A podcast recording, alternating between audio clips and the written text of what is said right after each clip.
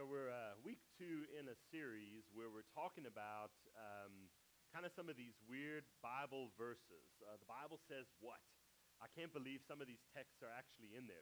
And what we did last week is we kind of started, we're talking about some of these obscure passages that we find in the Bible uh, that sometimes when we read the Bible through in a year, maybe we, we sort of gloss over them, or we stop and we go, why would this be in Scripture?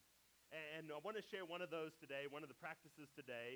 Uh, I just want you to be aware today uh, there, it's going to push your limits a little bit. It's not a comfortable topic, but it's going to be incredibly fun for me. And I think that that really, um, that, that really matters the most.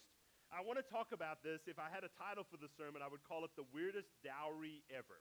Now, we know this. We don't really practice this in our world today, but we know that in, in ancient times, what would happen was uh, you know, the, the, the groom's family or the groom would have to come up with, with a price to buy his bride. Now, this is not, you know, the first form of human trafficking, but it's, it's kind of this idea of making sure that there's blessing on both sides. And what we have today is a story that talks about uh, paying the dowry, talking about how much the dowry is going to be. And oftentimes, the bride's family, the bride's father particularly, would decide what that cost would be. Now, here's the weird story, so let's talk about it. In uh, 1 Samuel chapter 18, we have a story of a guy named David. Now, we know David. David, um, you know, he defeats Goliath.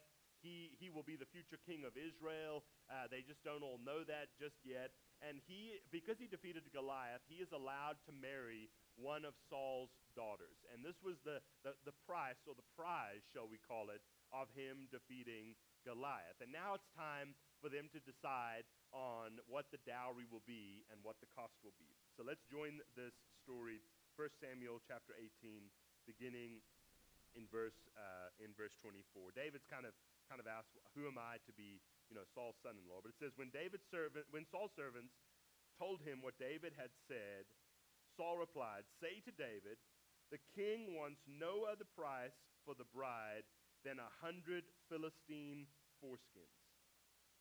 Okay, that's a weird gift. This is why you register for gifts, okay? Because otherwise you don't know what you're going to get. To take revenge on his enemies. Saul's plan was to have David fall by the hands of the Philistines. So Saul doesn't like David. David is a threat. And so he says, I'm telling you what I'm going to do. I'm going to appear like I'm, I'm this good guy, and I'm going to put him in harm's way so that hopefully my enemies will kill him, and then I won't have to deal with him anymore. It says, When the attendants told David these things, he was pleased to become the Lord's son in law. So before the allotted time elapsed, which they had a timeline on these, David took his men and went out and killed 200 Philistines and brought back their, their foreskins. They counted them out. Now, you want to talk about a bad illustration. How do you illustrate this on a Sunday morning? Uh, to, to the full numbers so that, th- that David might become the king, king's son in law, and then Saul gives David Michal for him to marry. Now, let's talk a little bit about the practice of circumcision because it is this, this ancient practice. It is something that they participate in, especially if you read the Old Testament. There is a time when this happens. And maybe one of the questions we have to ask before we talk about circumcision today, which is a topic that everybody loves to talk about in church, shall we say, we've got to say, where did this practice of circumcision come from? Where did it ultimately originate? And I thought, now, if you're visiting for the first time today, I'm so sorry that you chose to come on this Sunday because you're going to say, well, you know, how was Journey Church? Well, it was interesting. I'll tell you what, they talk about some funny things over there. Uh, but I thought, you know, this is such a hard topic for us to talk about, and yet there is incredible value and something that we can actually learn from it today. But because we don't take ourselves too seriously, and hopefully you won't be too offended, uh, let's listen to Jim Gaffigan talk about circumcision. I am trying to be more responsible. I'm a father now. That's right. I became a priest. Thank you. Bless you. It's interesting, you know, when I was single, I never really saw myself as a family man. But now that I'm married and I have two beautiful children, it's really made me appreciate being alone. it's hard. My daughter's four, my son's two. I tell you, it's exhausting watching my wife do all that work she should get some help. I can barely nap through the screaming. I Tell you, explaining things to my kids makes me realize how little I know. Recently, my son pointed to an antenna and said, Look, Daddy, stick. And I said, Actually, that's an antenna. He goes, What's an antenna? It's a stick. it's a silver stick. You nailed it, buddy. of course, you have a boy, you have to deal with the circumcision question. Men love that topic. Like, uh, can you talk about something else? Because circumcision's a scary word. I looked it up in the dictionary. It just said, ow! From the Latin for ah! We went through it that only because my son requested it. It is pretty crazy. Obviously, it started as a religious tradition, circumcision, but how'd they even come up with the idea? Were there a bunch of religious leaders gathered, and one guy was like, All right, how should we honor God? I was I see we don't eat pork. I don't know, I like bacon.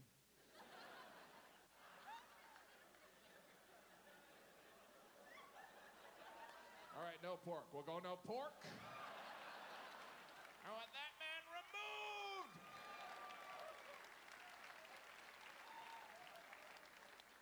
My wife told me that in the Bible, Abraham circumcised himself. Wow. I can't even get to the bank before it closes. How did Abraham even tell his wife? You know, maybe he didn't. He was just getting out of the shower. She was like, "What have you done?"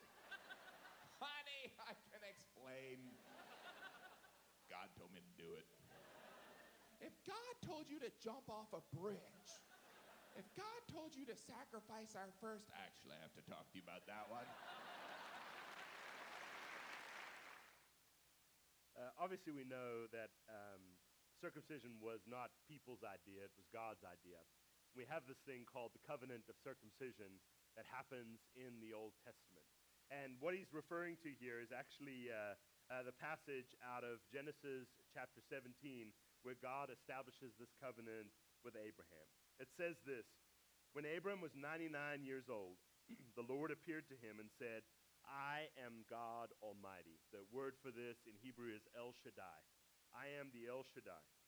Walk before me faithfully and be blameless. Then I will make my covenant between me and you, and you will great and will greatly increase your numbers. Abram fell face down, and God said to him, As for me, this is my covenant with you. You will be the father of many nations. You'll no longer be called Abram. Your name will be Abraham, which means that you will be the father of many nations. I will make you very fruitful, and I will make nations of you, and kings will come from you. I will establish my covenant as an everlasting covenant between me and you and your descendants after you for the generations to come, to be your God and the God of your descendants after you. The whole land of Canaan, where you now reside as a foreigner, I will give you as an everlasting possession to you and your descendants after you, and I will be their God. Then God said to Abraham, As for you, you must keep my covenant, you and your descendants after you, for the generations to come. This is my covenant with you and with your descendants after you, the covenant that you shall keep. Every male shall be circumcised. You are to undergo circumcision, and it will be the sign or the marker of the covenant between me and you. And then if you drop down to verse 26, it says, Abraham and his son Ishmael were both circumcised on that very day, and every male in Abraham's household, including those born in the household or bought from a foreigner, they were circumcised with. Now, this is kind of an obscure story, and it seems really, really barbaric. Why, why would they engage in this practice? And one of the things we have to do before we even understand what this is, is we have to, we have to understand how do you make a covenant? How, how do you actually do that? How are covenants actually made? Now, our English Bibles unfortunately lie to us a little bit about that because they don't translate the words correctly. The funny thing about it is, you do not actually make a covenant, you cut a covenant. That's the actual language, but it doesn't sound good in English. But every time God says, I'm going to make a covenant with you, the word that he's using is, I'm going to cut a covenant with you. That's the language that's being used, which gives us a tip as to what this thing of covenant making really is. We learn very quickly that covenants are physical manifestations of spiritual choices. The, God makes the covenant with Abraham and says, I'm going to be yours, you're going to be mine. And then the covenant, the cutting part, is going to be a sign or a marker of this covenant, this spiritual choice that you and I have made together. That's, that's what's going to happen. It's going to be a physical marker of something that you and I have decided on a spiritual level. That's how covenants are made. What we learn very quickly, if you use the word cutting and covenant, you realize that covenants require blood. There has to be some sort of blood for a covenant to be made. That's the basic requirement of how we make a covenant, which also means that covenants require sacrifice. There's a level of pain and death that is involved in covenants. And usually it's, it's the death of an animal that allows a covenant to be made between people. But you can't cut things without pain. It's, it's part of covenant. You know what they used to do when they would cut a covenant is they would take an animal, sometimes a sheep or a or you know or or or a cow or something like that, and they would basically hack up the animal and they would place these these pieces kind of around this little pathway. And whoever had made a decision, they would they would walk through between you know, all these, these, these, hacked up pieces of an animal on the other side. And, and what it was really saying was, you can do this to me if I violate the covenant that I've made with you. I try to work that into every wedding ceremony that I do. Okay, it really, really, really just speaks to the couple. I would love the couple, you know, to walk through the hacked up pieces of a, of a cat, uh, you know, and just really make a, make a covenant. I mean, it, would be really good for the couple, and it eliminates cats, so it's a win-win for everybody, let's be honest.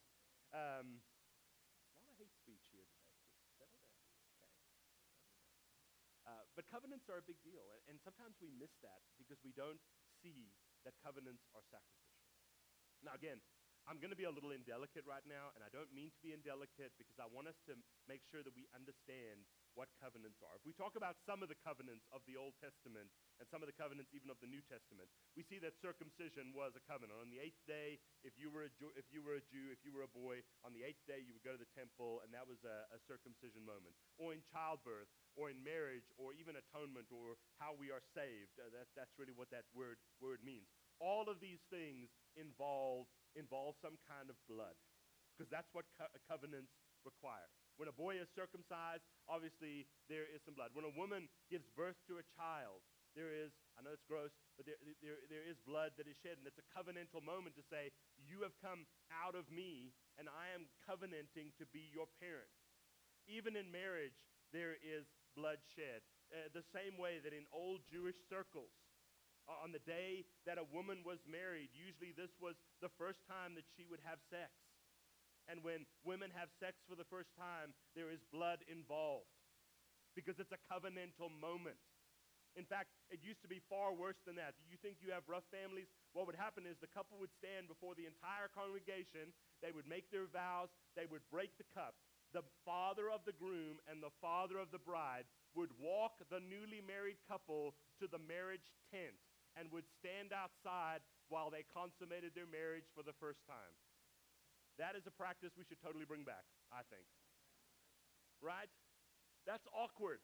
And let me tell you another thing. I'm, gonna, I'm it's going to be gross for a second, but there's a reason why women wear white on their wedding day. It's meant to represent purity. It's meant to represent that she's starting a new life. It was also taken into the marriage tent, and it was used after they had consummated their marriage and you would actually they would actually wipe some of the blood on the dress and then hang the dress on the outside of the tent to show that they're in covenant with each other. We've got it easy today compared to some of the things that they had to go through. This is why when we talk about Jesus dying on a cross, his blood being spilled as a sacrifice, we have to know that covenants are a big deal. When God talks about covenants, they are a big deal. And we live in a world where we don't like covenants. In fact, we, we avoid becoming covenant people. We would much rather just have agreements or contracts. We don't like the high cost of covenants. And that's maybe why we live in a world that struggles with agreement. We live in a world of what I'm going to call anti covenantal thinking. And I'll give you an example. A lot of us do shopping online, right? Because you can get so much more variety from things online. And it's so easy and convenient, and you can just type it all in on your phone and drive up and they'll put it in your trunk, or you can just wait a few days and, and you know, you'll, you'll get it at your doorstep. Now, we know almost empirically, not, not perfectly, that anything that you order online, you could potentially get in how many days? Two days, right? If the resurrection happened in this day and age, it would have taken two days, not three, because we do not wait three. We, we're happy with two. That's what we do. Two day shipping. Amazon, when they initiated the two day free shipping, people loved it. Anything you want, you can have in two days. And so now we sit in our pajamas and say, instead of going down and, and hunting for this item, I'm just going to order it that's magically going to show up outside. And we love that. But there was something that they uh, did a couple years ago. They did this huge study on why people are wanting to do more shopping online. Yes, it's, it's convenient and variety, and you don't have to do all these kinds of things. And they recognized that there was a few things that people really looked for, and some things that they absolutely looked for. Some of the things that they looked for was we want to make sure we get it at a good price. And I don't know if you've noticed, in the past, things online used to be way cheaper. Now they've all kind of evened out. You notice that too? They also noticed that people would pay a little bit more for an item online just because of the convenience of it being delivered to their home and them not having to get out. I think we all learned this during the time of COVID. The other thing is is that they, they realized that people, if you didn't need it today or right in this moment, if you weren't a procrastinator, you could actually have, have a lot of uh, an easier experience by choosing something and having it brought to you. But they figured one thing out, and this was interesting the number one thing that people wanted when they shopped online was two little words free returns. Do you look for that as well? What that said to them was if I don't like it, I can drop it off at UPS or Kohl's, and I don't even have to pay the shipping, and they will take it back. Now, I think that that's a good policy. We've had that policy around in most stores for a long time. But they noticed that people stopped returning things simply because they had the option to if they wanted to. They found that people held on to their items more because nobody liked to check one of those boxes that required us to pay something to return it. So most items now you can return for free. That is just that is proliferating this anti-covenantal thinking. Because that's how we treat marriage. If I don't like it, I'll just take it back to the courthouse. If I don't like something, I'll just give it back. And covenant doesn't mean anything. And what we often lose is we lose what I'm going to call the beauty of covenant. Covenants require death and pain, but they also bring life. Something good happens in the midst of the mess. You know, when God created people, as we read in uh, the Genesis 1 and Genesis 2 story, we know that he makes Adam and Eve and we know that they are naked in the garden. That's what we know from Genesis 1 and Genesis 2. But God creates people and provides protection for their most sensitive parts. Anatomically, God covers us up. Now, we know the story, what happens. You read Genesis 3, and they sin and they make bad choices, and God kicks them out of the garden, not before he actually makes them clothes. And one of the things that actually astounds me as I was thinking about that this week is that when God made us, He made us in a protective manner and put them in the garden. And He said, I'm going to protect you. Look, look, men and women are made differently. We know this. But the reality is, God built in some protection for Adam that then he had to edit later through the covenant of circumcision because there's a realization, and even if you read medical journals today, it's it's, uh, it's healthier for a man to be circumcised because if they're covered all the time, not with God's covenant covering, but with human covering, it changes some of the anatomy of these areas. And yet there's some beauty in that, that God made us in a protective nature. And that circumcision is an act of trust and a recognition of God's protection of us. That, that this is part of what God had to change because we were sinful. God had to make a new covenant. Now, circumcision we know is, is kind of a weird practice, and maybe it seems sort of barbaric, but it's no different than if God had said to Abraham, you know, I want you to take out your appendix or shave your head or clip your toenails. It's something that was no longer needed as a result of sin. And God turned something that was bad into a covenantal moment because that's what God does. Again, please don't hear this in an indelicate way, but men and women go to the bathroom differently. And every time a man would go to the bathroom, it was meant to be a reminder of covenant. I'm in covenant with God. That God can use the things that we hate the most or the things that we don't want to talk about the most as covenantal recognition. It served as a daily reminder of covenant. God wanted us to remember. That's why we wear wedding rings. It's meant to be a daily reminder of covenants that we have made. Now, something really interesting happens in Scripture and through this, through this process. We learn that circumcision is half of the culmination of God's covenant of marriage. We know that on the eighth day, boys were circumcised. But there was another ritual that took place on wedding days, or maybe the day before. And that is that a bride to be would go through a ceremonial washing. Her family would be a part of that. The women in her family would be a part of that. And it was a, a way for her to prepare for her bridegroom, to prepare for that covenant moment. It was a way to, to get rid of any physical dirt on your body, any body odor. It was a way to smell good. It was a way to be perfectly clean as you entered into this marriage, into this new covenant with another person. And what we see is that over time, as we transition from the Old Testament into the New Testament, there is a shift in how this covenant actually works. And that circumcision is reimagined as the sign of God's covenant through Christ. In fact, it is somewhat replaced in the New Testament. Not to say that it no longer has any value, but it was a sign only for the Jewish people. And as, as the sacrifice of Jesus opens up salvation to all nations, there is a shift that takes place in this story. And we see that circumcision has a very interesting relationship with baptism in the New Testament. These two things go together. And if you know the Old Testament at all, you know that marriage required both circumcision and baptism or washing. The man had to be circumcised, the woman had to prepare herself to, to meet her groom. This was part of God's plan. This is how those things came together. And so, as this shift takes place, people that were originally reading these texts put those things together already.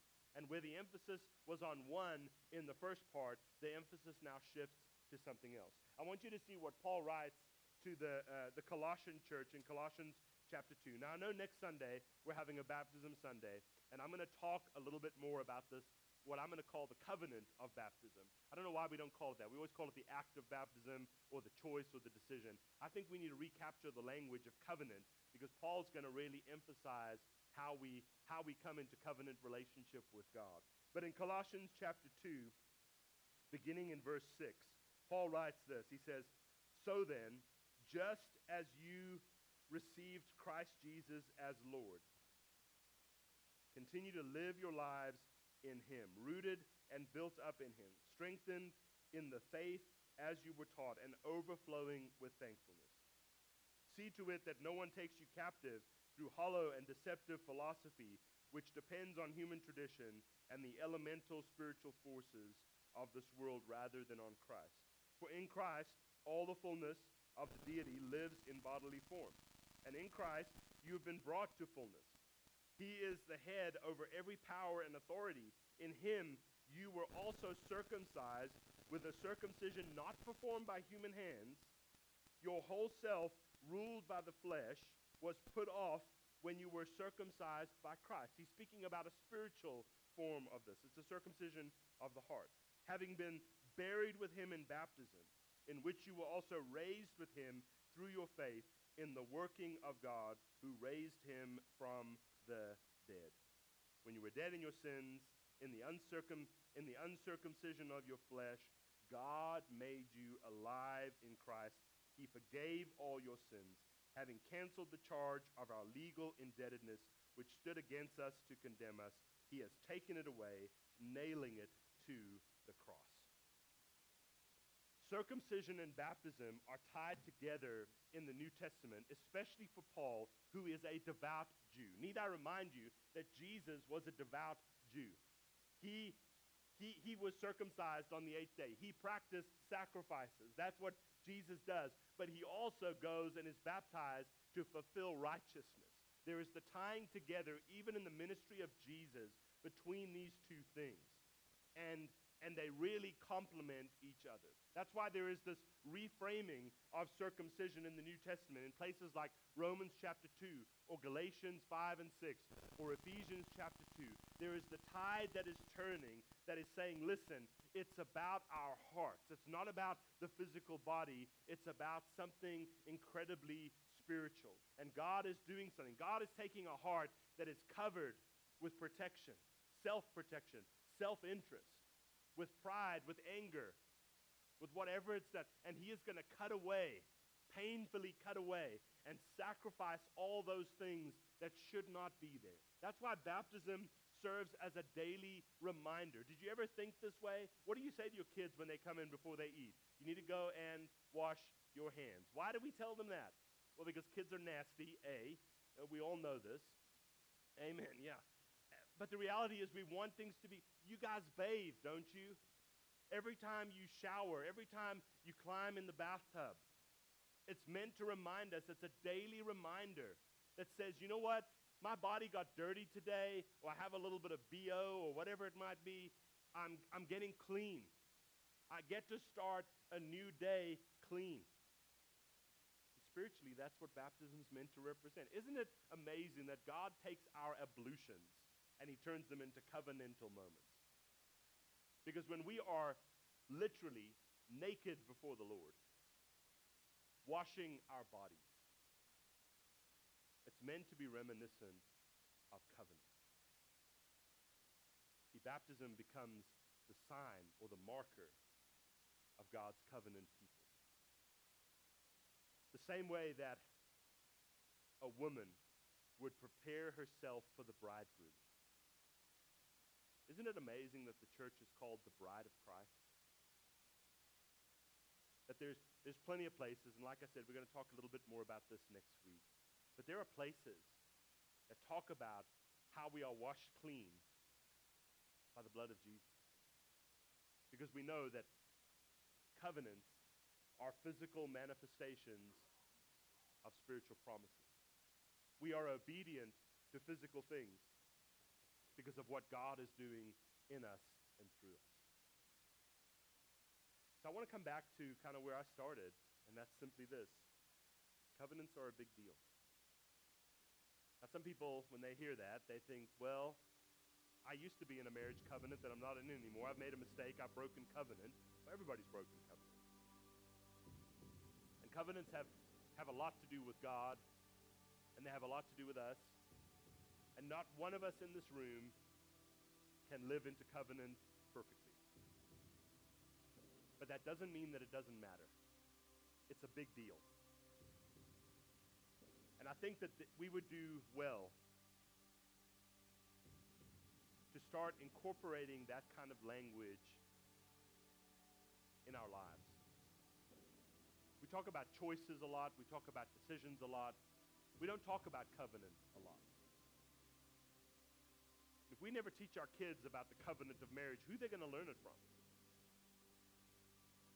If we don't live covenantally, if we always have one hand in the world and one hand holding back because we always want that those free returns, I think sometimes we live our faith that way, don't we?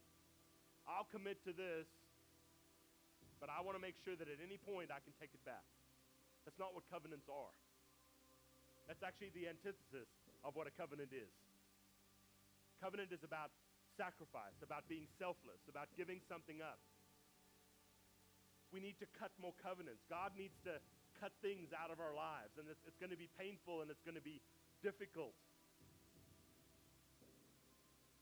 But we need to become covenantal people. And maybe some of these barbaric practices of the past don't speak to us that way. But we need to become people of covenant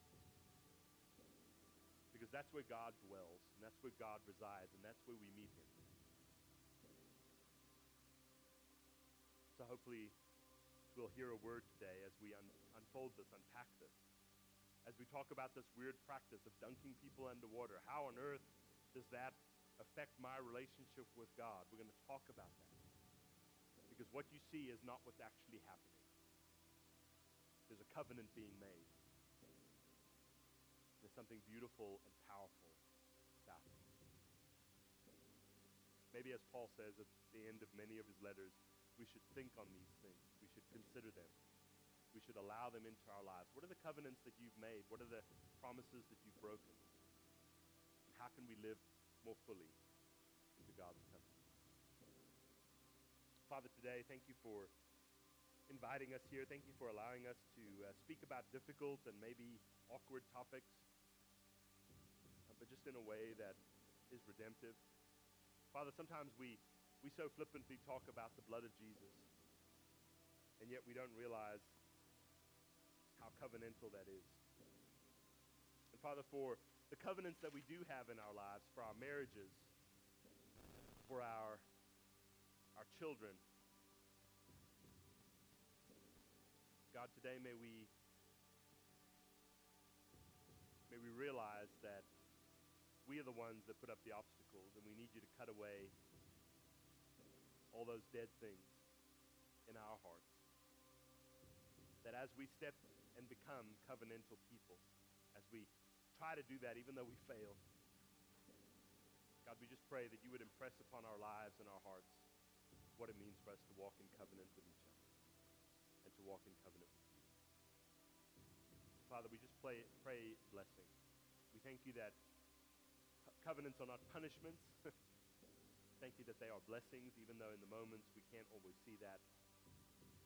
We just pray that you would call us into deeper relationship